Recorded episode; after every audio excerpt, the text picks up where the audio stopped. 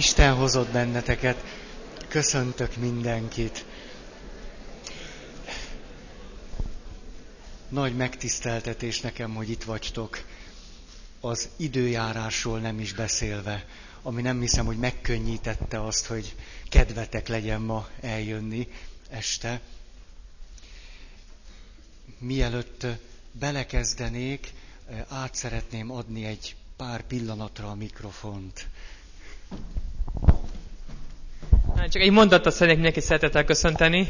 Itt a házigazdák nevében az év nyitó találkozón, kettős minőségben, egyrészt, mint a Jóikarnak a DK helyettese, és hát az rektor helyettes úr is mindenkit szeretettel köszönt, és hát nagy kincs, hogy Pál Ferenc atya most már ötödik éve nyitja meg itt a, a előadás sorozatát.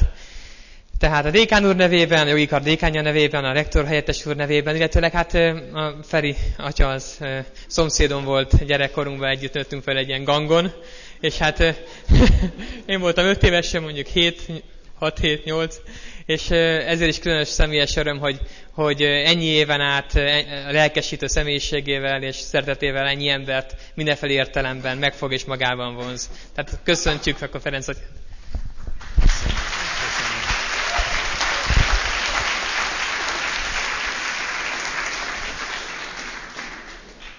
Nagyon köszönöm. Um, szeretnék néhány bevezető mondatot mondani, ami az egész évre vonatkozna. Akik már többször voltatok itt, nektek nem lesz ez ismeretlen, de nekem fontos, hogy el tudjam mondani. Egyrészt, hogy mostantól kezdve akkor minden kedden találkoznánk, már ha ti nektek van kedvetek, de én itt leszek remélem, negyed kilenctől fél tízig, fél tízkor mindig próbálom befejezni, azután május utolsó kedjéig lennénk, és az iskola szünetek alatt meg nem találkozunk. Akkor szoktam sztorikat mondani, példákat, meg történeteket, nagyon ügyelek arra, legalábbis nagyon szeretnék arra figyelni, hogy amikor elmondom ezeket a történeteket, főleg, hogyha ezek veletek, vagy bárki olyas valakivel kapcsolatos, aki itt ülhet, vagy akivel én beszélgettem, vagy találkoztam, hogy ezeket a történeteket úgy mondjam el, hogy semmiképpen sem lehessen ő ráismerni ezért fogok mindenféle adatokat mondani, hogy hány éves volt, mi a foglalkozása, hány gyereke van, hány anyukája, szóval hogy ezeket mind el fogom mondani, és pont úgy csinálom, hogy egyáltalán ne az hangozzék el, ami a valóság, és aztán csak a történetnek a lényege legyen ugyanaz. Ezért, hogyha valaki pont valaki mellette ülőre ismer, az lehetetlen. Ez egészen biztos. Tehát ezért merészelek történeteket mondani, mert nehogy azt gondoljátok, hogy ott én mindent pontosan ugyanúgy mondok. Aztán, hm, igen, a téma. Emlékszem, hogy tavaly milyen hihetetlen bátran egy egész oldalnyi listát elmondtam nektek, hogy, hogy a hit és meg még mivel szeretnék foglalkozni. Most egyáltalán nem írtam ilyen listát. Egy-két dolog azért abból még megmaradt, de már ismerem magamat annyira, hogy ez annyira változik időközben, hogy talán jobb, ha nem is mondok semmit. Egy-két témát azért biztosan tudok, hogy, hogy, hogy, hogy arról fogok beszélni. A spiritualitásról akarok beszélni mindenképp, aztán a hit és erkölcs viszonyáról. Arról is mindenképp. Aztán az intimitásról feltétlenül. Azután a hit és a megbocsátás kapcsolatáról. A száz százalék. Az biztos. Ezek a témák biztos, hogy lesznek. Ezen kívül nagyon törekszem arra, hogy minden alkalommal legyen szó szexről, erőszakról, gyerekekről, kutyáról, esetleg macskáról, divatról, híres emberekről. E, erre nagyon fogok törekedni. Ha valamelyik kimaradna, nyugodtan jelezzétek 5-10 perccel a vége előtt, hogy nehogy úgy menjetek el, hogy kár volt, kár volt. eljönni. Egy valami biztos. Csupa olyan téma lesz, ami engem érdekel. Ez teljesen biztos. Nem tudom, hogy ez megnyugtat-e benneteket, vagy nem, de nem fogok olyasmiről beszélni, ami engem nem érdekel, hanem olyasmiről, ami foglalkoztat. Ezért is vagyok óvatos, ilyen nagy mellénnyel elmondjam, hogy mi lesz. Hmm. Szóval azt hiszem, hogy ezt, ezt akartam volna bevezetésképpen, és rögtön belecsapok. A mai alkalom egyáltalán nem lesz bevezető alkalom, mert, mert lényegi, lényegi dolgokat akarok már ma is mondani, vagy hát szeretnék. A mai alkalommal egy modellt akarok nektek átadni. Ez a modell a, az életünknek egy értelmezési lehetőségét kínálja, mégpedig elsősorban a hit szempontjából fontos módon. Ez a modell egy nagyon régi modell, hogyha megnézzük az Ószövetségi Szentírást, az Új Szövetségit, sivatagi atyákat, akárkiket, azt látjuk, hogy megnézhetjük és kimutathatjuk, hogy ez a három szintből álló modell, ez nagyon szépen megjelenik igen sok szerzőnél. Tehát egy modellről van szó, de a modell kapcsán olyan dolgokra csodálkozhatunk rá, ami nagyon hasznunkra lehet. Tehát szeretnék akkor erről a modellről beszélni, mégpedig ez a modell azt kísérli meg, hogy leírja elsősorban az Isten kapcsolatunk kialakulásának, fejlődésének a lehetőségeit, az alapjait, és hogy milyen összefüggéseknek kell megteremtődnie ahhoz, hogy valakiben egy optimálisnak nevezhető Isten kapcsolat, Istenkép, adott esetben vallásosság alakuljon ki. Nem akarok túllőni a célon, tehát tudom azt, hogy sokan vagytok olyanok, akik nem jártok templomba, nem vagytok vallásosak, nem tudom, hogy akár lehet, hogy azt is mondjátok, hogy hívők sem vagytok, még a magatok módján se. Nem akarok hittanórába átmenni. Kettős célom van. Az egyik, hogy ez a modell nagyon sokat segíthet abban, hogy megértsük saját magunkat. Hogy el tudjuk a modell kapcsán helyezni a saját fejlődésünket a hittel kapcsolatosan. És ezáltal jobban meg tudjuk érteni azt, hogy miért is vagyunk most olyanok, amilyenek. Miért is állunk a hitre vonatkozóan éppen ott, ahol állunk. Miért éppen azok a nehézségek, amelyek a nehézségeink. Ez az egyik. Tehát keressük a, az értelmet. A másik pedig, arról is szeretnék beszélni, hogy akkor mit lehet tenni. Mert mindig ez izgat mert a szép dolog, hogy valamit leírunk, de hogy akkor mit lehetne azzal kezdeni. Ez a gondolkodási modell nagyon egyszerű. Három szint, három lépés. Az első szint a tapasztalat szintje. A tapasztalat szintjébe tartoznak az életeseményeink, amit átélünk, amit átérzünk, minden a tapasztalat szintje. A második szint az értelem szintje. Ahogyan a tapasztalatainkat értelmezzük. Amilyen értelmet, jelentést, jelentőséget tulajdonítunk annak, amit átéltünk. A harmadik szint a hit szintje. Vagyis, hogy az átélt tapasztalataink, illetve az a jelentésadás, az az értelem, amit a tapasztalatainkban, az élményeinkben meg tudunk fogalmazni magunknak, milyen viszonyban vannak a hittel, és ezt a hitet most egészen összekötöm Istennel, a tapasztalataink, és az, amilyen értelmet és jelentést adunk a tapasztalatainknak, milyen összefüggésben van a hitünkön keresztül Istennel. Ez a három szint. Mert úgy tűnik, hogy az életünk minden eseményében Józsi, ne, nem olyan messze vagy. Gy- Rita, gyertek. Én nem, nem tudom, hogy mit kínálhatok nektek, de ott van hely. Oda le tudtok ülni, nem bírom látni. utoljára az Európa kiadó koncerten voltatok ennyire nehéz helyzetben. De sikerült bejutnunk. A...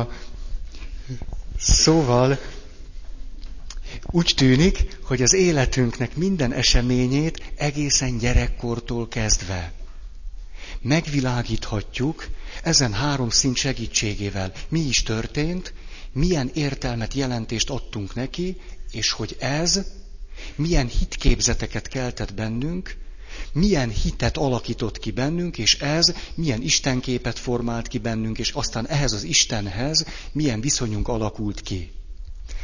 Ilyen egyszerű ez az egész, de azért, hogyha ha elkezdem mondani, akkor lesznek benne fontos, érdekes dolgok. Tehát az első szint a realitás szintje, második az értelmezés szintje, a harmadik a spirituális szint. És ha lépésekről beszélünk, a megtapasztalás, értelmezés és a hit dimenzió. Na, hogyan alakul ki az Isten kapcsolat? Ha ebben a modellben gondolkodunk, akkor az Isten kapcsolat úgy alakul ki, hogy vannak élményeink, tapasztalataink, ezeknek megkeressük a jelentését és értelmét, de ez nem elég. Ha itt megállnánk, akkor egy hihetetlenül ösztönös, nagyon struktúrálatlan hit alakulna ki, de általában a szüleink, meg a számunkra fontos emberek valamiképpen értelmezik a bennünket ért eseményeket, majd vagy összekötik ezt a spirituális dimenzióval, vagy nem, de azért valamilyen féle spiritualitása, valamiféle hite általában mindenkinek van, és hogyha ez az összekötés megtörténik, ez kezdi bennünk kialakítani a saját hitképzeteinket és Istenképünket. Ez most még talán olyan elméletszagú, de rögtön mondok egy példát, és akkor, akkor már normális lesz. A példa így szól, megtörtént, van egy öt éves kislány, úgy hívják, hogy Mónika. És Mónika az óvodából hazaérkezik, és nagy könnyekkel sír. És oda megy az apukájához, mert éppen ő van otthon, és azt mondja, apu, Isten teremtette az egész világot? Erre az apukája azt mondja, igen, tudod, Isten teremtette az egész világot. Mónika tovább sír. Akkor Isten teremtette az emberek arcát, meg fejét, meg a szemét, azt is Isten teremtette? Mire az apukája azt mondja, hát igen, Mónika, hát ha mindent Isten teremtett, akkor az arcát, a szemét, a fejét, ezeket is mind Isten teremtette. És erre Mónika még jobban sír, és azt mondja, de engem csúfolnak az óvodában, mert vörös a hajam.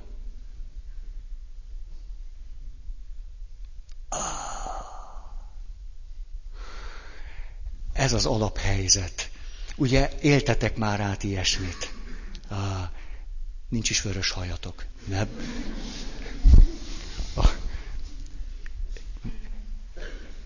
Nézzük meg ezt a helyzetet, hogy hogyan válaszolhat erre az eseményre az apuka. Mondok lehetőségeket. Egy. Ilyenkor, amikor a gyerekünk behúz a csőbe, mert a, az utolsó mondata előtt még azt gondoltuk, hogy hihetetlenül nyerekben vagyunk, nem? Tehát a gyerek kérdező nem ért valamit. Mi mindent értünk, elmondtuk, hogy mindent Isten teremtett, plö. És az utolsó mondattal padlót fogunk. Ezt nem szívesen ismerjük be. Ezek azok a pillanatok, amelyeket a szülők általában nem tudatosítanak magukkal, és azt gondolják, hogy a gyerekükkel valami baj van. A gyerekük valamit nem ért. Azonban ebben a pillanatban nem erről van szó, hanem arról, hogy a szülő nem ért valamit. A gyerek már túl van az első megrázkódtatáson, ő már egy kicsit jobb helyzetben van. Azonban ebben a történetben most a szülő került nagyon-nagyon szorult helyzetbe, és a legtöbb szülő, aki nem reflektál arra, hogy mi is történik itt, elzavarja a gyerekét. Valamilyen formában. Ransburg Jenő szokott verseket írni, tudtátok? Hmm. Egy versét hagy olvassam föl. Van neki tapasztalata bőven, úgyhogy írhat jókat. Azt mondja. Becsapnak mind, meghalt a nagypapám. Hisz sír mindenki, mint a vízözön. És rám szólnak, hogy újra nagy a szám. Mert ehhez aztán végképp nincs közöm. Becsapnak mind, meghalt a nagypapám. Elmondom neki, majd ha visszajön. Ebben a néhány sorban pontosan benne van minden. Az, hogy a szülők zavarba jöttek, mert nem tudnak mit mondani a gyerek akár kimondott, akár ki nem mondott kérdéseire, hogy mi van akkor, hogyha meghalt a nagypapa, és a gyereket válasz nélkül hagyják. Ebben az esetben nem csak az történt, hogy Mónikát kicsúfolták a vörös haja miatt, hanem az is, hogy az az ember, aki őt megszeretgethette volna, elutasítja őt. Itt tehát egy kétszeres nehézségbe kerül ez a kislány. Nem elég neki a csúfolódás, utána át kell élnie azt, hogy szinte ugyanaz történik vele, mint ami az előző helyzetben történt. Ez pedig egy komoly elutasítottság. Szinte minden héten, vagy két hetente jön hozzám egy apuka, egy anyuka, egy nagymama, vagy egy nagypapa, vagy egy keresztanyuka, vagy keresztapuka, van kínálat bőven, és beszámolnak arról, hogy baj van a gyerekkel. Manapság, amióta dívik pszichológushoz járni, azóta a kérdések között rögtön az is szerepel, hogy mond atya, nem kéne ezt a gyereket elvinni egy jó szakemberhez? Az esetek 99%-ában a szülőt kell elvinni egy jó szakemberhez, nem pedig a gyereket. A jó szakembernek persze nem kell olyan nagyon jónak lenni, egyszerűen csak olyan helyzetbe hozni a szülőt, hogy fölismerje azt, hogy ő került nehéz helyzetbe, és ő nem tudott ezzel a szituációval mit kezdeni.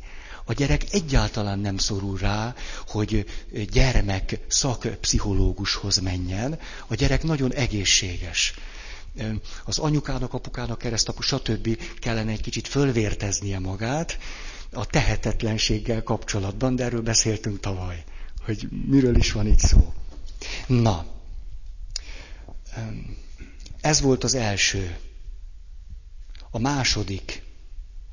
A szülő racionális választ ad. A, főleg a férfiak, apukák, papok, hmm, el vagyunk ájulva attól, hogy tudunk értelmes mondatokat mondani.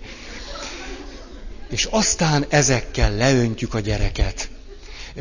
Csak nézzétek az arcukat. Úgy a harmadik mondatnál már elszálltak. Te már az elsőnél. Csak ezt nem ismered be, és akkor gyereken látod, hogy már rég nincs ott. Nem csoda. Ha ö, szabálykövető gyermekről van szó, végig hallgat. Ez azt az illúziót kelti benned, hogy figyel, és értelmes, amit teszel. Egyetlen egy előnye van ezeknek a szülői monológoknak, hogy te megnyugszol. Más nem sok hogy a gyerekkel mi történik, ne is beszéljünk róla. Nem sok jó. E, sikerül neki megint csak kétszeresen átélni a magányt, az elutasítottságot, a kirekesztettséget, a meg nem értettséget és a többit. Miközben te lángoló arccal teológiai kis előadást tartasz, a minisztráns órákról, a hittanóráidról, a piarista gimnáziumból, magaddal hozott tananyagokból, a... mit hagytam ki? Biztos ezer mindent, a kis közökben átélt tapasztalat, ezt mind elmondhatod neki, és a gyerek ott megsemmisül.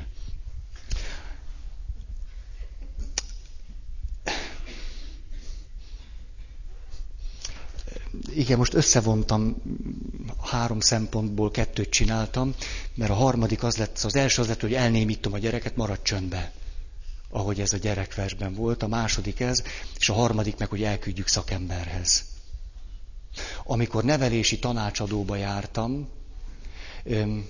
beszélgettem az ottani szakemberekkel. És azt mondták, hogy a nevelési tanácsadókban, amelyek a gyerekek problémáira alakultak, előbb-utóbb be kellett látni, hogy igen sok felnőtt pszichológust kell alkalmazni, mert a gyerekekkel sokkal kisebb nehézségek vannak, mint a szüleikkel. Ezért a nevelési tanácsadóba elkezdtek főállású felnőtt pszichológusok is dolgozni, azért, hogy a szülők ne okozzanak még nagyobb kárt a gyerekeikben, akiket azért vitték el a nevelési tanácsadóba, mert hogy valaki kárt okozott velük. Hmm. Ez tehát. Eszembe jutott egy kedves ismerősöm házaspár. A gyerekük 14 éves korában azt mondta, miután első generációs értelmiségi volt az apuka meg az anyuka is, mindenféle posztgraduális képzésekkel, meg PhD robotként élték bizonyos időszakban az életüket, hogy ő bizony kozmetikus akar lenni. Hoppá! A szülőknek komoly munkát kellett végezni magukkal. Hmm. Hogy mit kell kezdeni a gyerekükkel, aki kozmetikus szeretne lenni. A, most voltam náluk vacsorán, és a gyerek kozmetikus lett. Most már felnőtt kozmetikus, és szeret élni. Na mit szóltok ehhez? És nem kellett a gyereket 14 éves korában szakemberhez küldeni, hanem a szülőknek át kellett vívódniuk azt, hogy mit kezdjenek a gyerekükkel, ha ő kozmetikus. Hogy ez hogy érinti az ő önbecsülésüket, az ő önértékelésüket. Hogy nem ciki egy kicsit egy baráti társaságban, amikor mindenki arról beszél, hogy melyik egyetemre vették ő a gyerekeiket föl, hogy és képzeljétek, az én gyerekem már kozmetikus. Mert az gyorsabban megy. Szóval amikor a szülő azt gondolja, hogy a gyerekről van szó, nagyon sok esetben persze róla van szó, vagy sokkal inkább róla van szó, mint a gyerekről. Na, akkor most nézzük ezt a modellt, hogy mi a csuda köze van ennek az egésznek a hithez, az Isten kapcsolathoz, az Isten képhez. Mi történt a realitás szintjén? A gyerek átélte a kiközösítést, megalázottságot, a magányt, a fájdalmat, a szomorúságot, csomó mindent. Hmm, ilyen élményünk van biztos felnőttként is. Mi történt akkor, amikor odament az apukájához? Hmm. Most elmondom, hogy mit tett az apuka. Mert ezt az első hármat nem tette. Nem torkolta le Mónikát, nem küldte szakemberhez, és nem tartott neki kis előadást, hanem a következőt tette. Fölkapta Mónikát, és odaálltak a tükör elé. És azt mondta az apuka, tudod, Mónikám, számomra te vagy a világ legszebb Mónikája. És én a hajadat nagyon, de nagyon szeretem. Majd adott neki két puszit, és megsimogatta a fejét. A gyereknek eltűntek a könnyei, elkezdett örülni, lement az apukájának a karjából, és akkor az apukája ezt az egész történetet összekötötte Istennel, és azt mondta, mert tudod, biztos vagyok abban, hogy te Istennek is mindig úgy fogsz tetszeni, ahogy éppen vagy. Ezt tette az apuka. Most szeretném elemezni ezt a helyzetet, és akkor ebből igen sok következtetést tudunk levonni. Remélem, nem tartottátok ezt nagyon geilnek. Na, azt mondja, az értelem szintjén mi a csuda történt? Az apuka azt az előző megalázott helyzetet segített a kislányának újra értelmezni. Hogy mi is történt ő vele.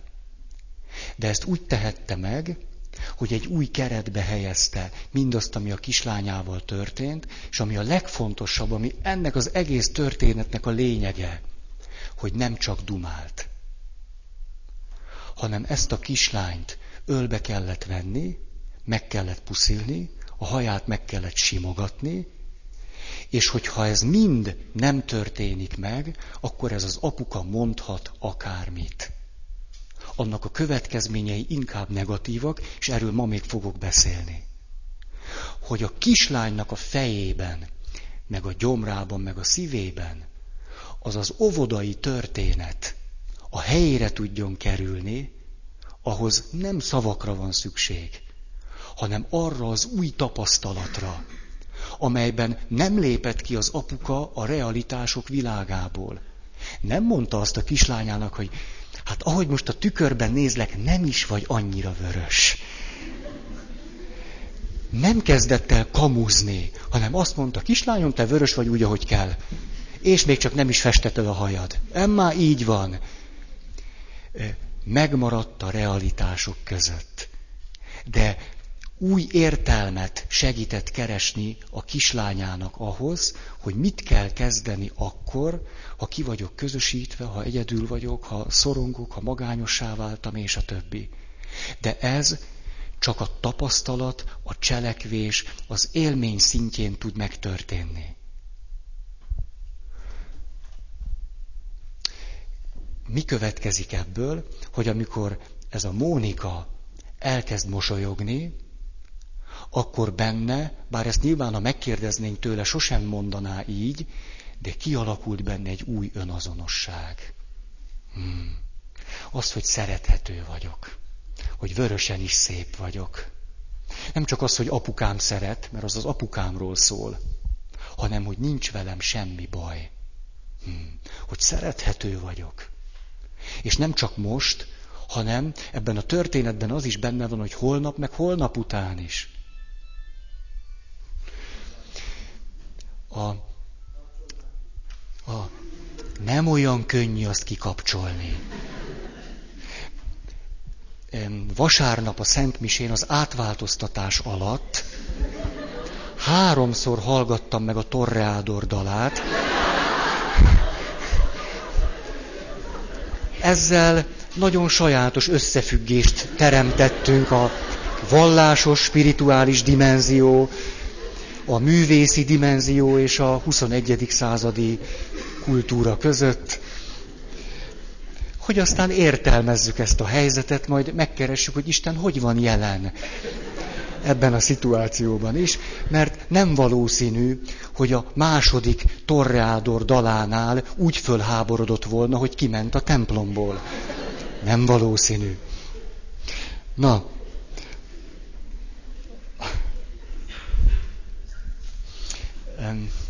Mi van a harmadik szinttel? Ez a hit szintje.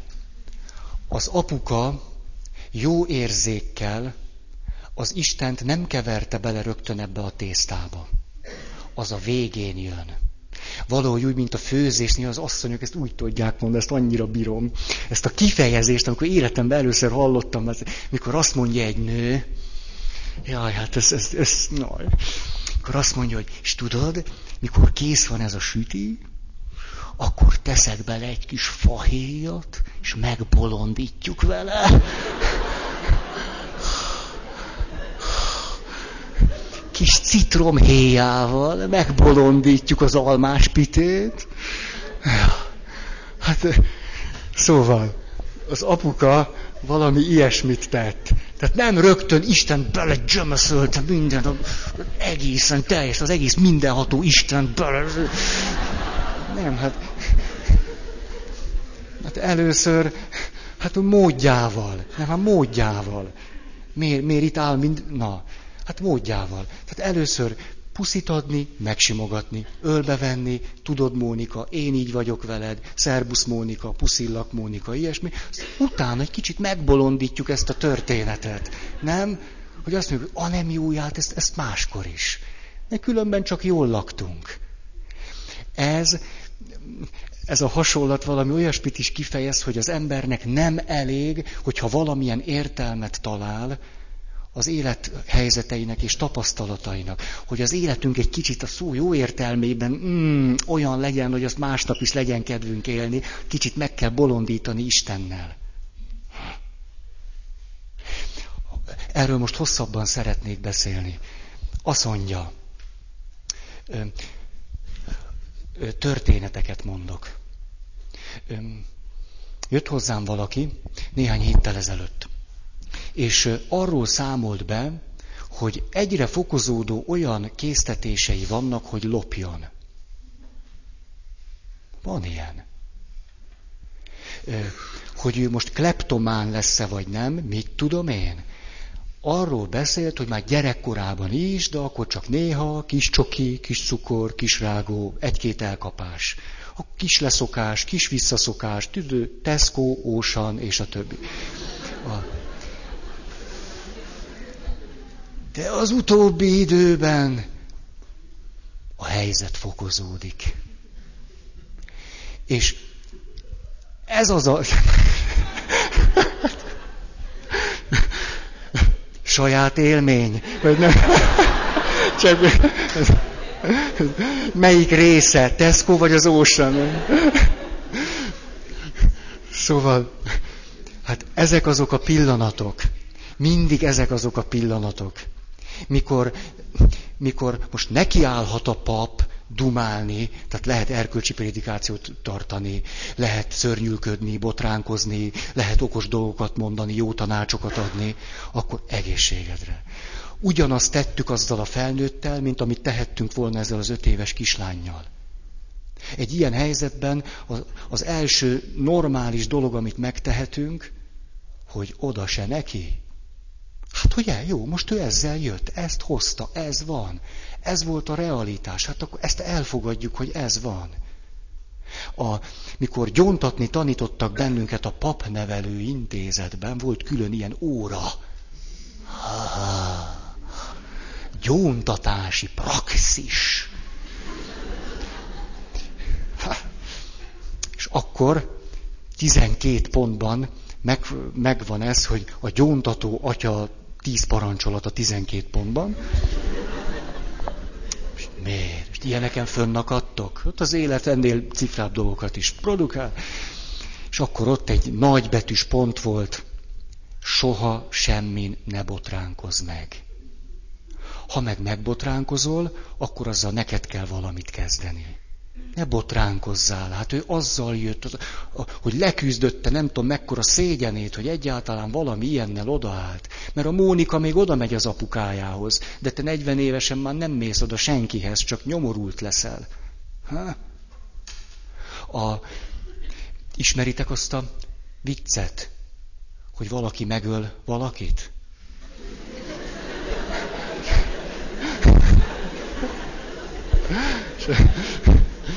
Ez a hit és erkölcs viszonyának egy ilyen kis intermedzója. Szóval A megöli B-t. Átnevezzük, nem tudom én mondjuk Lajosnak. Lajos elmegy a jogászhoz. Hát, doktor úr, na az is doktor, értitek? Doktor úr, én ezt a B-t úgy kinyírtam, hogy hát kinyírtam, nagyon kinyírtam. És hát ú, mondja a jogász, hát ez, ez nagyon nehéz lesz, hát ez, ez, ez, ez nagyon, ú, hát szóval, hogy ezt magam megúszza, ú, hát ez nagyon. Hát akkor jó, ez legalább elmegy a, mit tudom én, kihez megy el. De hallottam ezt a viccet. Csak tudtam, hogy tudom. Na, gyorsan valamit ki kell találni. Szóval, Márta, ne kötöges ilyen drámai pillanatban, légy szíves, nem. Tehát mondjuk, mondjuk elmegy a rendőr barátjához, és kérdezi, hogy hát te, te mit lehet ilyenkor csinálni, ez, ez nagyon gaz, nagy, nagy, nagy, nem tudom, most föladja magam, ne, hogy, hogy ússzam meg, mi, mit mondjak, mi eltüntessek valamit, vagy valakit, vagy, vagy. És a rendőr, jó, hát ez, hát ez, ez tényleg nagyon, ezt nagyon át kell gondolni, ez nagy zűr. És hát harmadjára elmegy a paphoz is, hogy hát akkor elmegy gyónni, aztán utána visszamegy a rendőrhöz, meg a jogászhoz. És akkor mondja, hogy hát atyám, én bizony ezt a bét megöltem. Egyszer?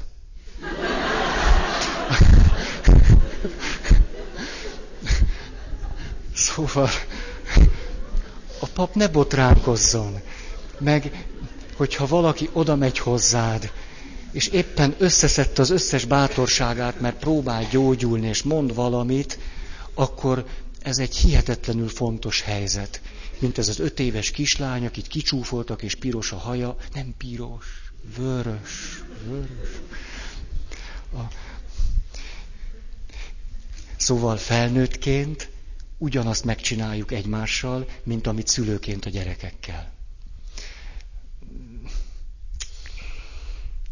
Néhány hónappal ezelőtt év vége volt, és én dögfáradt voltam. És éppen imádságban valék, és mondom Istennek, hogy na Uram, hát egyáltalán jó ez, amit én csinálok. Hát van ennek értelme. Hát... És akkor így hallgatom, hallgatom, jön-e valami a másik oldalról, aztán jött. Mert jön ám, jött. Erre azt a választ kapom. Ide figyelj, Feri, azokat az embereket én küldöm te hozzád.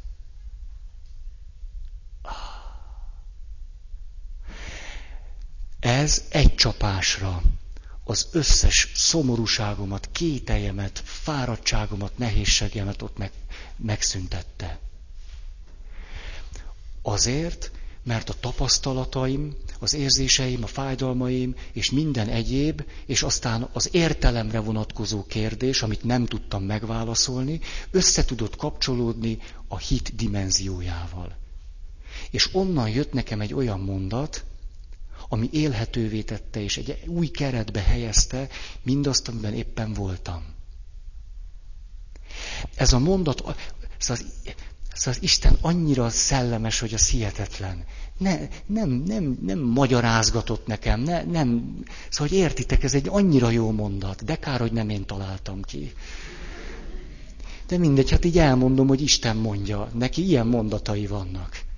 Ez valami, nem, valami olyasmi mondat, mikor Péter azt mondja, hogy jaj, távozz tőlem, uram, bűnös ember vagyok. És erre, erre nem azt mondja Jézus neki, hogy, hogy, hogy nem, nem vagy te bűnös ember, nem, nem olyan nagyok a bűneid. Meg lehet, hogy bűnös vagy, de jó halász vagy. Szóval nem, ezek... Ne, ilyeneket szoktunk, nem, hogy hanem azt mondja, éde figyelj Péter, ember halásszá teszlek. Kész, a dolog le van zárva. És akkor erre Péter, akkor gyerünk, húzzuk azt a sok halat. Szóval, hogy hát így aztán lehet élni. Na, ilyen mondatot kaptam. Ezzel megpróbáltam azt megmutatni, hát persze primitíven, ahogy tőlem gyűn, hogy, hogy tapasztalat szintje, értelemkeresés szintje, és hogy ez hogyan kapcsolódik össze a hit az Isten kapcsolat szintjével, és az hogyan bolondítja meg ezt a tésztát, ami addig emészthetetlennek tűnik.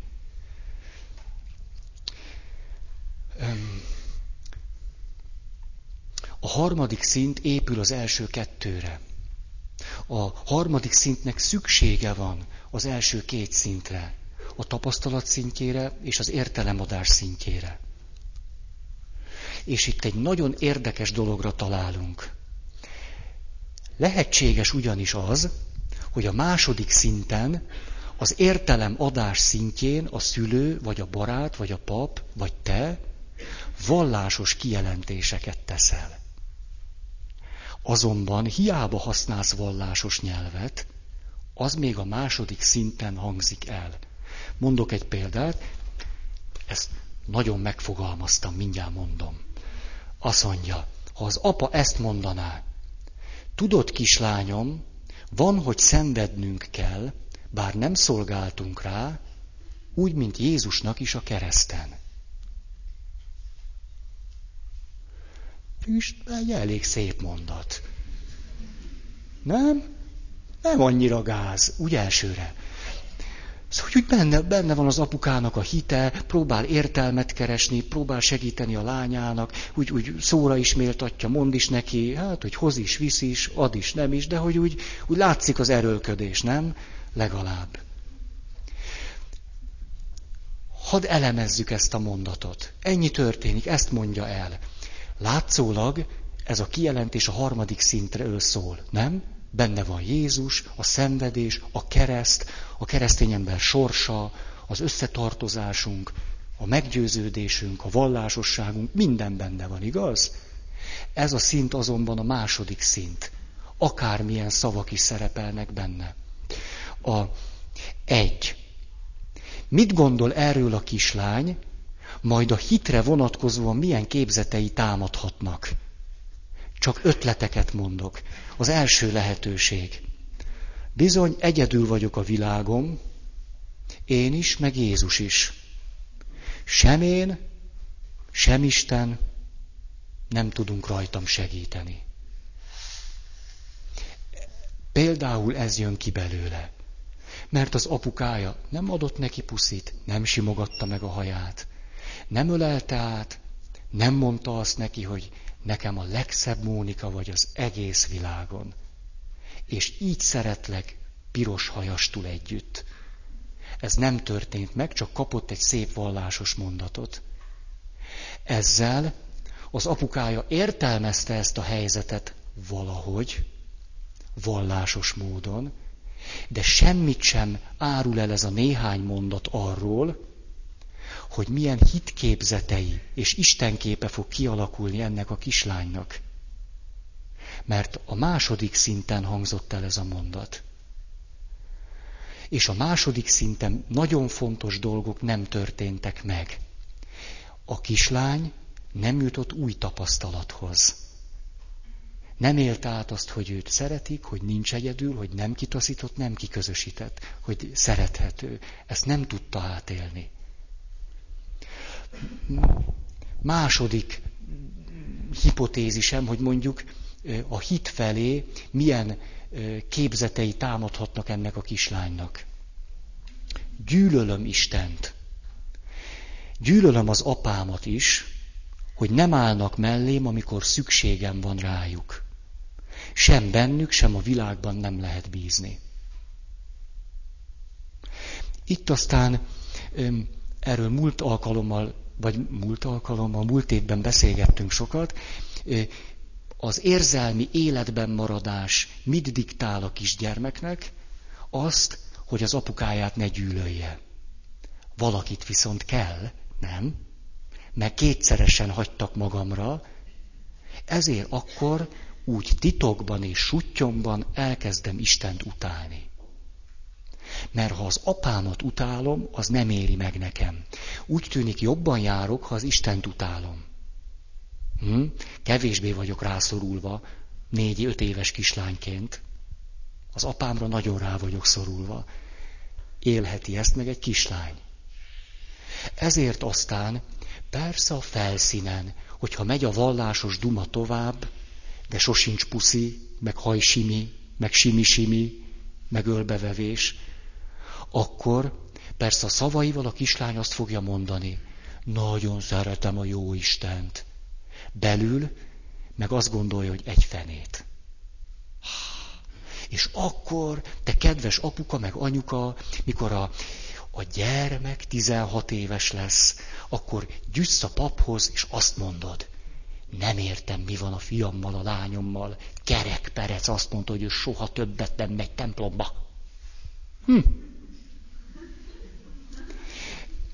Mi történhetett vele? Nem akartam túl kritikus lenni. Természetesen, hogy egy serdülő azt mondja, hogy nem megy templomba, ennek sok oka lehet. Például, hogy nem akar oda menni. Vagy hogy ki akarja kristályosítani a saját hitét. Szóval nem kell a vizes lepedőt mindig a szülőkön. De. Rá, nem le, hanem rá, ráhúzni. Hm. Nem csoda, hogy megakadtam. A három újabb hipotézis, hogy a harmadik szinten mi történik ezzel a kislányjal, mikor megkapja a második szinten ezt a vallásos mondatot. Miért hisz apu egy olyan Istenben, aki nem véd meg, és nem is szeret engem? Hát ez aztán a talány. Nem értem, hogy az apukám miért hisz egy ilyen Istenben. Talán fél tőle? Vagy nagyon ciki, ha nem hiszünk ebben az Istenben? Nagyon kikapunk akkor tőle? Akkor jobb lesz, ha meghúzom magam, és hiszünk ebben az Istenben. Négy. Gondolhatja azt a kislány, te szegény Jézus, hát mit csináltak veled? Kicsit elfelejtkezik a saját panaszáról, a saját fájdalmáról, ránéz a keresztre, és azt mondja, hát tényleg, ez a szegény Jézus, annak sokkal jobban fájhat ez, mint nekem, ez a piros hajas történet. És akkor, amik is Mónikánk elkezd altruista lenni. Majd segítő foglalkozást választ. Pap lesz. Pajdagogosz. Pszichológus. Pedagógus. Ja, az már volt. Szóval segítő lesz belőle. És hát közben a hittel kapcsolatos meggyőződése így szól, bizonyára vannak sokkal fontosabb emberek, sokkal nagyobb fájdalmak, mint az enyém, azokkal kell foglalkozni és törődni. És én nem sokat számítok. Ezt apám is megmondta, mikor öt évesen azt mondta, hogy hát nézd meg a Jézust. Hát az is hogy szenvedett, pedig nem csinált semmit. Mert még az öt éves kislányok az is eszébe juthat, a nem jóját. Én összekoszoltam a szoknyámat. Aznap. A Jézusnak nem volt szoknyája, nem volt mit összekoszolni. Én meg összekoszoltam. Akkor az a Jézus tényleg jobban szeretetre méltó, mint én, akkor szeressünk másokat. Zárójeles mondat, magamat meg ne. Mert én nem vagyok szerethető. Hmm. Másokért kell élni. Akkor van jogom nekem létezni. De akkor se nyerem el azt a jogot, hogy én jó vagyok, azt már nem. Csak szabad élnem. Most mondtam négy ilyet. Szerintem írhatnánk 24 ilyet. Sokat lennénk gyerekek között, akkor írhatnánk 34 ilyet. Hogy a gyerekekben milyen hitképzetek tudnak kialakulni, miközben a szüleik azzal a nyugalommal térnek nyugovóra, jaj, hogy minden rendben van. Úgy megasszontuk a kislányunknak, Láttuk is, mikor bekukucskáltunk a kis szobája ablakán, nem az ablakán, a kulcsukán, mert az ki kell menni, és a negyediken laknak. A, mikor bekukucskáltunk, azt láttuk, hogy a kislányunk még imádkozik.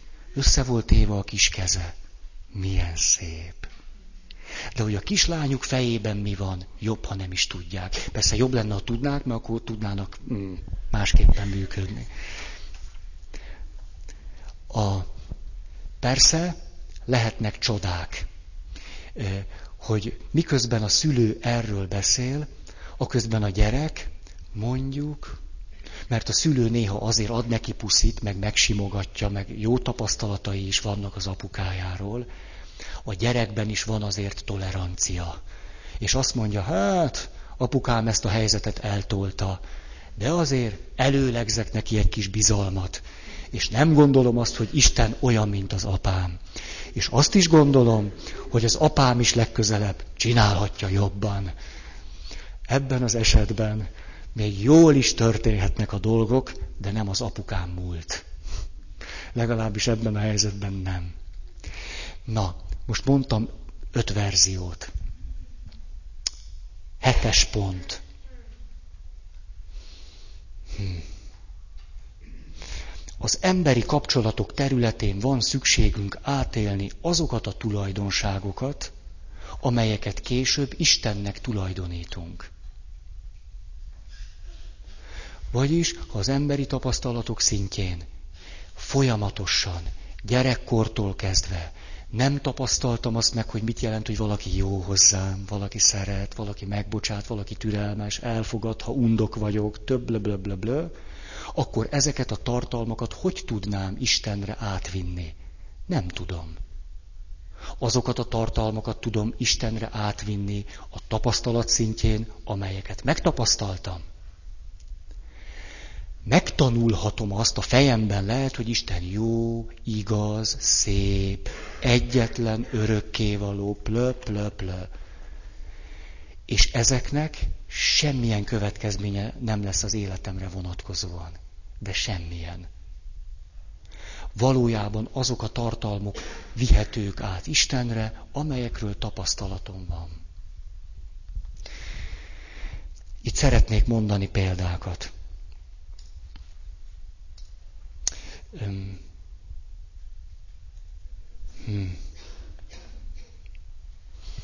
Emlékeztek, emlékeztek arra, ezt egyszer elmeséltem, egy kórházi történet ez. A haldokló megkérdezte a lelki gondozótól, hogy mondja, maga mit gondol? Szeret engem Isten? Ez egy komoly kérdés úgy a halál előtt.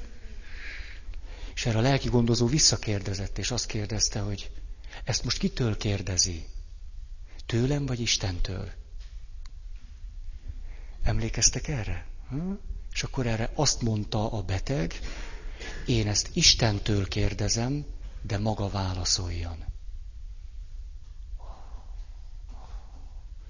Ebben megint minden benne van. Igen, én szeretnék egy olyan Istenben hinni, aki szeret engem, akármi is volt az életutamon, de ahhoz, hogy ez a hit most itt ebben a válságos, akár hitetlen pillanatomban meg tudjon jelenni, és Istenre tudjon vonatkozni, rád van szükségem. Hogy te mondd nekem azt, hogy szerethető vagyok. És mindez abban az összefüggésben kéne, hogy elhangozzon, hogy a lelki gondozó, aki ott ül a beteg ágyánál, szereti azt a beteget. Hm. Mert ha nem szereti, akkor mondhat akármit. Hm. Nekem úgy tűnik, hogy lehetünk akármilyen felnőttek, hallhatunk meg 110 éves korunkban, akkor is az életünk tele van ilyen pillanatokkal. Mikor szeretnénk hinni Istenben, de ahhoz, hogy ezt meg tudjuk tenni, itt és most valami tapasztalatra van szükségünk. És ezt a tapasztalatot nem Istentől várjuk, hanem attól a valakitől, akivel éppen kapcsolatban vagyunk. Ha ezt folyamatosan nem kapjuk meg, akkor ugyan mit tudnánk átvinni az Istennel való kapcsolatunkra? Ezért szokott állandóan katasztrófába fulladni az, amikor jön egy kereső, és elkezd kérdezni. És a pap elkezdi őt kioktatni, megmagyarázni, nem tudom, még le is tolja, hogy gondolhat ilyet. Mert akkor az lesz a tapasztalata, hogy ő tényleg nem fogadható el, hát ő egy kis buta hülye. Nyilván Isten is ezt gondolja róla, ha a pap is.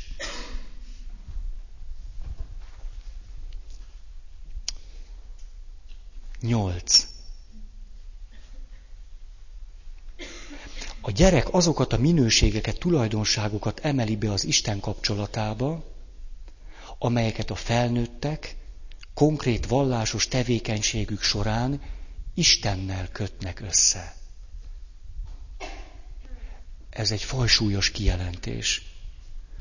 A, vagyis lehetséges az, hogy én nekem van tapasztalatom, apukám és anyukám segít nekem, miközben megsimogatják a buksimat értelmezni ezt a helyzetet, de hogyha ezt nem kötik össze a saját Isten kapcsolatukkal, és nem kötik össze az én és a mi Istennel való közös kapcsolatunkkal, ez nem válik Isten tapasztalattá. A legnagyobb hiányossága a úgynevezett vallásos nevelésnek egyébként éppen ebben van. Hogy nagyon kevés az a szülő, aki az első két szinten ügyes, majd még ügyesebben az tapasztalatot és az értelmezést képes összekapcsolni ott és akkor az Istennel. Ez a művészet. Ha ti éppen azok közé tartoztok, akik úgy nőttetek föl, hogy volt egy csomó tapasztalatotok, még abban a szerencsében is részesültetek, hogy a szüleitek szerettek titeket, és többé-kevésbé volt simi-simi, de nem történt meg az összekötés az Isten világával, akkor miért lennétek hívők? Hm. Miért bíznátok Istenben? Miért lenne ez fontos? Hm. Hiszen évtizedeken keresztül senki sem segített benneteket, hogy az első két szint összekapcsolódjon a harmadikkal. Itt van a nagyon nagy nehézsége annak, hogyha valaki maga módján vallásos, vagy maga módján hívő. A, a nehézség nem abban, hát mindenki úgy csinálja, hogy tudja, meg akarja, meg a többi. A nehézséget ott látom, hogyha ő azt gondolja, hogy meg tud valami olyasmit adni a gyerekének, amit sosem fejez ki. Miért adná azt meg? Nem a vallása fontos, a mély meggyőződés. Rendben van. Kifejezted? Kimondtad? Ha ez nem történik meg, nem jelenik meg az ő életében a harmadik szint. Nem jelenik meg. Hanem egy ilyen lárva állapotban marad, mint nálam a molylepkéknek a kukacai. Elég bénán néznek ki. A, hogyan tud összekapcsolódni az első két szint a harmadikkal? Hogyha azt kimondjuk, ha azt kifejezzük, ha azt megéljük. Erre volna a vallás. Vagyis például, hogy a gyerekek este összejönnek az apucival, meg anyucival, és hálát adnak azért, ami aznap történt akkor átélik azokat az eseményeket, amelyek történnek, egy új összefüggésbe kerülnek, főleg a rossz események, mert éppen ég a gyertya, ücsörögnek egymás mellett, és jó együtt, és itt bármi elmondható, és tapasztalható az, amiről eddig beszéltünk, majd pedig mindez a hála adás szintjére emelkedik. Összekapcsolódik Istennel lehetünk hihetetlenül modernek, és mondhatjuk azt, hogy nem ezen múlik, hanem lehet, hogy nem ezen múlik, de akkor valami nem történik meg. Ez tuti biztos. Hm.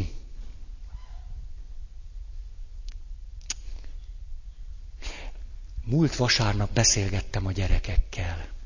Búcsú napunk volt, képzeljétek egy jó történetet hallottam, a Terézvárosban búcsú lesz. Mm-hmm, sokan vagytok Terézvárosból, vagy nem tudom. És azt mondta ott egy komoly ember, aki ott beszédet fog mondani a Terézvárosi búcsún, ezt mondta tavaly, mert a búcsú azt jelenti, hogy búcsút mondunk a nyártól.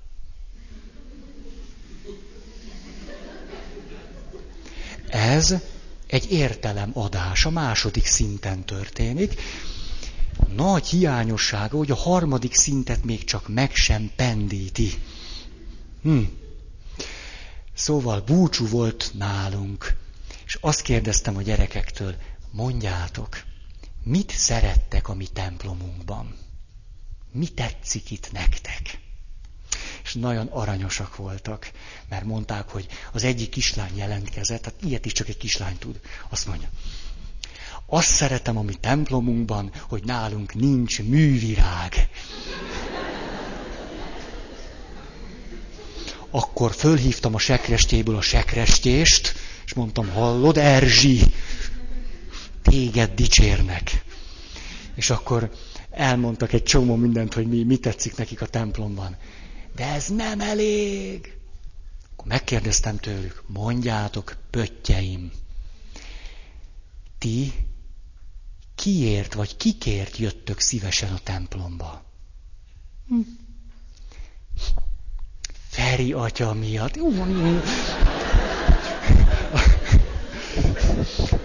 Ezek a gyerekek, ebből is látszik, milyen kiszolgáltatottak.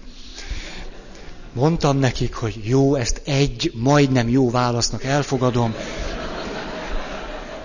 Többször nem lehet mondani. És akkor annyira drágák voltak, elkezdték mondani, hogy ült a négy éves kisfiú, és azt mondja, én a Bálint miatt jövök szívesen. A kislány azt mondja, én is a Bálint miatt jövök. Te Bálint, neked ez nagyon megy. Majd veszek tőled leckéket. Szóval, Szóval elmondta, elkezdték mondani, hogy ki miatt jönnek szívesen. Nagyon aranyosak voltak. De ez még mindig nem elég. Mert közben meg ugye egy templomban vagyunk, egy hálaadó misén. És akkor a történet valahogy úgy fejeződik be, hogy milyen jó, hogy Isten bennünket itten összehív. Hogy jé, tök jó ez a templom, nagy bulit együtt lenni. És mindez úgy van összefüggésben Istennel, hogy ő hívott minket össze. Hát ez egy jó kaland, nem? Jaj, az egyik gyerek mit mond? Az első kérdésre, hogy miért szeret ide jönni? Mit szeret itt ott jelentkezni? Én a persejezést szeretem a legjobban. Akkor is megálltam, és azt mondtam, kedves felnőttek, hallottátok? Igen, mert nálunk a pici gyerekek is persejeznek. Nagyon aranyosak. Szóval így tud mondjuk jó esetben megjelenni ez a három szint. Mennyire jó, hogy saját magammal példálódzom.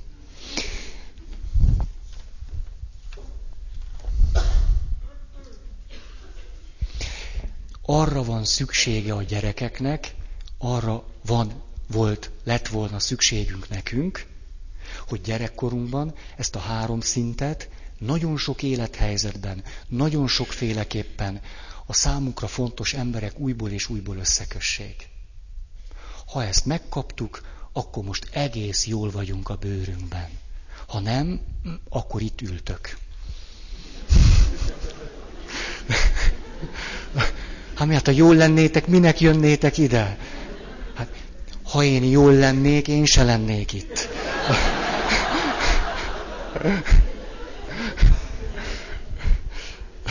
Ugye ebből is látszik, hogy mennyivel egészségesebbek, normálisabbak vagytok, mint én. Mert nektek jó az, hogy én itt vagyok. Nekem meg mind szükségem van rátok. Hát akkor ki a hülyébb? Na, hát tízes pont. Nem a magyarázat, a szöveg a döntő, hanem a közös folyamat. A közös történés, amiben a gyerkőcöt bevonjuk. Ugye, ugye, most, ugye most bennetek van, most nem a gyerekekről beszélek, meg a nem létező gyerekeitekről, hanem hát rólunk van szó, ugye? Ugye? Jó. A, elég volt, hogy egy ember bólint. A, a, mondok egy történetet múlt hét, múlt héten nem tudom, annyi minden történt, hogy a közös történés a fontos. Gyere Mónika, ölbevevés, simi-simi, tükör, mondatok, elengedés, Istennel összekötni, ez. Na, a, ez nem azt jelenti, hogy mindig összekölködni Istennel, hát ne, ne legyünk ilyen izé, PhD robotok. A, ezt olvastam néhány héttel, ez az annyira tetszik, nem én találtam ki, zseniális. PhD robot, jaj, de jó. Na, a, ö, szóval, vége van a gyerekmisének, odaáll elém egy tíz éves kislány, akit még soha életemben nem láttam. Onnan tudom, hogy tíz éves, mert mellette állt egy kisfiú, akiről tudom, hogy tíz éves. És a szöveg összefüggésből kiderült, hogy osztálytársak. Odaáll a tíz éves kislány elém, és azt mondja, itt vagyok. A gyerekek lényegre törőek. Mondom neki, nagyon örülök. És hogy kerültél ide? Eljöttem. Na jó van.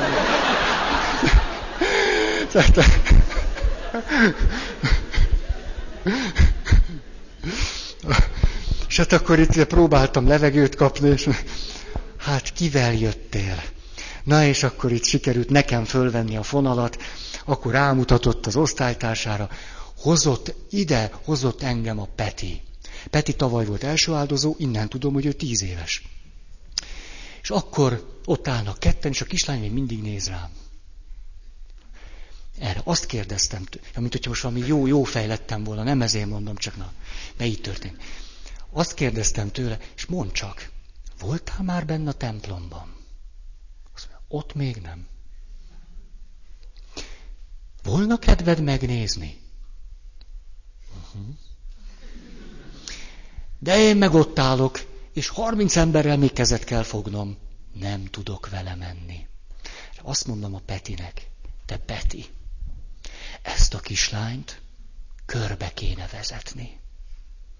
Azt ajánlanám, először a sekrestjébe menjetek le, jól nézzetek körbe. Aztán menjetek föl a szentébe, van ott egy-két érdekes dolog, de Peti, mutogas meg mindent ennek az aranyos kislánynak. Na és erre puf, eltűntek. Én meg trrr, kezet fogok. 28. embernél látom, hogy a Peti, meg ez az aranyos kislányokról fogalmam sincs, hogy ki meg hogy hívják, kézen fogva jönnek ki a templomból.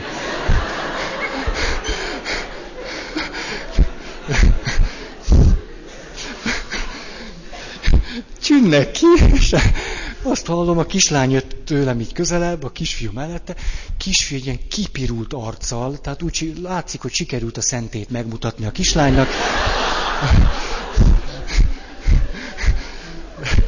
Jön, és hát az egyik kezében van a kislány keze, a másik keze a szabad, és azt mondja, ilyen teljesen, szóval, hogy ahogy egy férfi be tud indulni. Na úgy, és azt mondja, gyere, megmutatom még a kertet.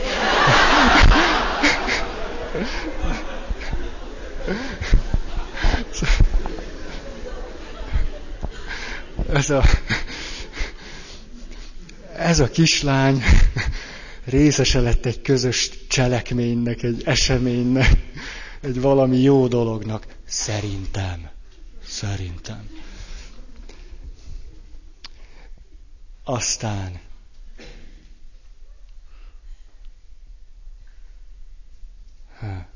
Ezt most ide írtam valamit, és nem tudom, mit akartam ezzel. Nem tudom. 11-es pont. A szintek közötti törések megnehezítik vagy megakadályozzák a személyes Isten kapcsolat kialakulását. Ugye az már evidencia, hogy nagyon sok ember, aki a templomba megy, nem rendelkezik személyes Isten kapcsolattal. Ilyen éppenséggel lehet, hogy arról, hogy mit jelent egy személyes imádságban lenni, fogalma sincs. Bár áldozhat, részesedhet az Eucharisztiában, hogy ott van-e személyes Isten kapcsolat, vagy ez csak egy a második szinten lévő vallásos megnyilatkozás, amelynek ő ad valamilyen jelentést, ki tudja azt? Én nem. Szeretnék akkor arról beszélni, hogy mi történik, akkor a különböző törések történnek a szintek között. Az első, ha súlyosan negatív élmények érnek bennünket, főleg gyerekkorban, amelyeket nem tudunk értelmezni. Ha nagyon komoly negatív élmények, vagy nagyon hosszantartó negatív élmények, amelyekben a szüleink nem tudnak, vagy nem akarnak segíteni, hogy azokat értelmezzük, vagy ők maguk okozzák ezeket a negatív élményeket. Ebben az esetben lesz nagyon sok tapasztalatunk, de már gyerekkorban sem segített senki azoknak jelentést adni, főleg pedig Istennel, és egy, egy jó, egy egészséges, bátorító hittel ezek az adott esetben negatív életesemények nem tudtak összekapcsolódni. Az ilyen felnőtt ember újból és újból nem tudom, neurotikus lesz, átéli, kis, emlékeztek a szeretet mohóságra. Tehát újból és újból, végtelenségig, rengeteg helyzetben átéli a maga sebzettségét, és nem tud neki olyan jelentést adni, ami számára jó lenne, és főleg nem tudja összekötni egy őt szerető Istennel, ami aztán segíthetné őt. Nem megy neki. Azért, mert gyerekkorában nem segítették át őt újból és újból ezen a folyamaton. A... Most egy történet. Ilyen, hát negatív, negatív. Képzeljétek, húsvéti nagymise, nagy szombat. Nagy szombaton van az, hogy nagyon sok olvasmány hangzik el. Egymás után teremtés történet, tüdüdüdüdü, kivonulás történet, Izajás, Ezekiel, stb. Na, és hosszú évek óta először egy német országban élő hazánk fia hazajött a régi-régi helyére, és azt bement a sekrestébe, és olvasásra jelentkezett. Azt mondta, hogy kedves atya, én nagyon régen voltam itthon, és hogy annyira szeretnék, hogy, hogy hagy olvassak, és hát én ide jártam kiskoromban, itt minisztráltam meg. És hát az atya nagyon megható, megtörtént. Nagyon meghatódik, és azt mondja, hogy hát akkor, akkor olvass el az első, az első olvasmányt, a teremtés története. És akkor ott az elején olvassuk, hogy, hogy a föld puszta volt és üres, sötétség borította el a világot, és aztán Isten azt mondta, hogy legyen világosság, plöm, plöm, plöm. És akkor kiállt ez a 60 éves komoly ember, tele a templom, gyerekek is, minden. És hát a maga akcentusával a következőt olvassa. Üres volt, és puszta a föld, és sötétség borította a világot, és aztán érezte, hogy ez valahogy nem, nem, nem, nem jött ki jól. És még egyszer nekifutott. Sötétség, sötétség. Puffa templom fele elszállt.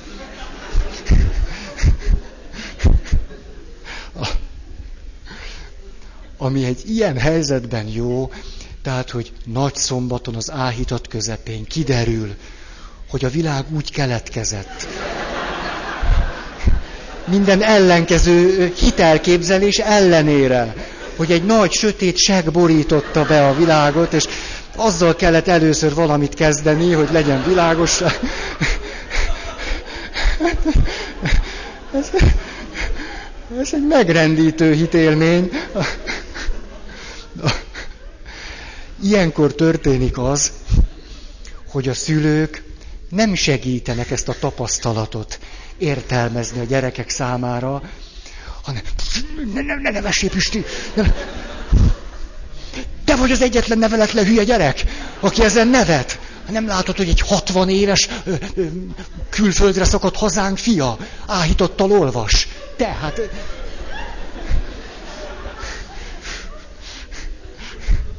hát ő a tapasztalatnak ennek az első szintjén él, ahol a szavakat komolyan veszi. Tehát ha sötétség, hát sötétség. Hát... Most vasárnap kérdezem a gyerekeket. Mondjátok csak. Ha nem pusztán azt nézzük, hogy mi van ott a kereszten, hogy ott egy, egy feszület van és egy férfi van rajta. Hát mit látunk mögötte? Hm. Első válasz. Fát. Második válasz. Falat. Levegőt. És akkor jött a tördöfés, amivel egy életre megtanultam, hogy gyerekektől ilyet nem kérdezünk jelentkezik, és azt mondja egy kisfiú, okos belevaló, első sor, azt mondja, vizet.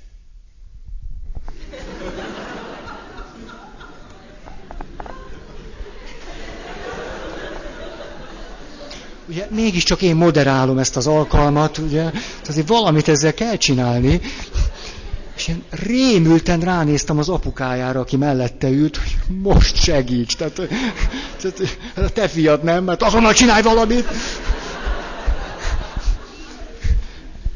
És erre azt mondja, ő érte, én nem értettem, ti értitek? Ugyanis a, így hangzott el a kérdés, ha nem pusztán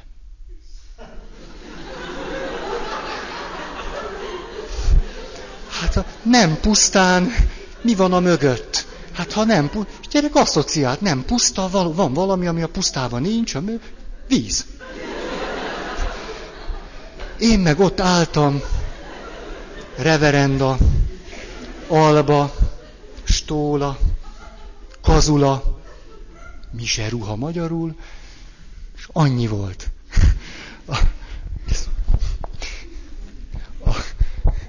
Szóval a gyerekek rászorulnak az értelmezésre. Meg hogy azt összekössük valahogy az Isten világával.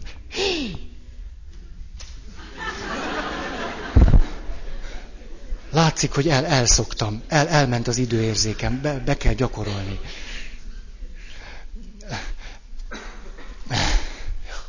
Na, elkezdtük. Köszönöm a figyelmeteket. Egy hét múlva találkozunk. Van-e valakinek hirdetni valója?